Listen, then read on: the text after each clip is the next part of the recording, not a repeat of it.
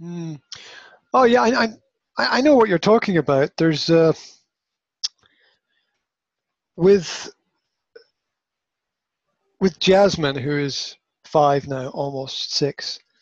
There were Mhm. many times when we would go out, and she would. We would be in a shop somewhere, hmm and we would want to go this way, and she wanted to go that way, Mm. and that was the end. Right, basic communication, nope.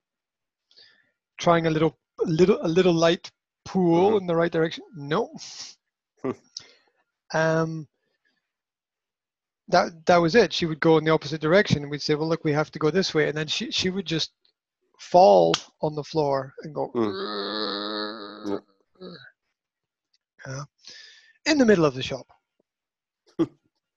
yeah, yeah, exactly, exactly. And of course, everyone is everyone is looking at you Yeah. like yes. like like like, like Oh. you're. oh my God! What did you do to your your kid? And it's like, well, well, we didn't actually really do anything. She's just trying to process this, what she wants and what we want, which uh, which is which is which is very difficult sometimes. And there's no th- th- there's no safe or good solution to it. In fact, most psychologists will tell you to step back.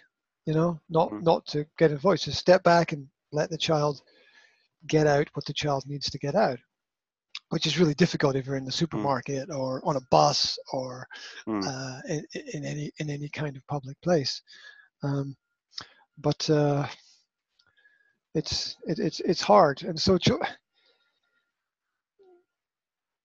with adults, we have slightly more control over our emotions. That's just practice over the years. Mhm. Um, with children, they just don't know. Yeah, they all- they all- Yeah, they also don't know what they're experiencing Yes. as as well. They're, they're not conscious enough of the abilities that they have. Yeah.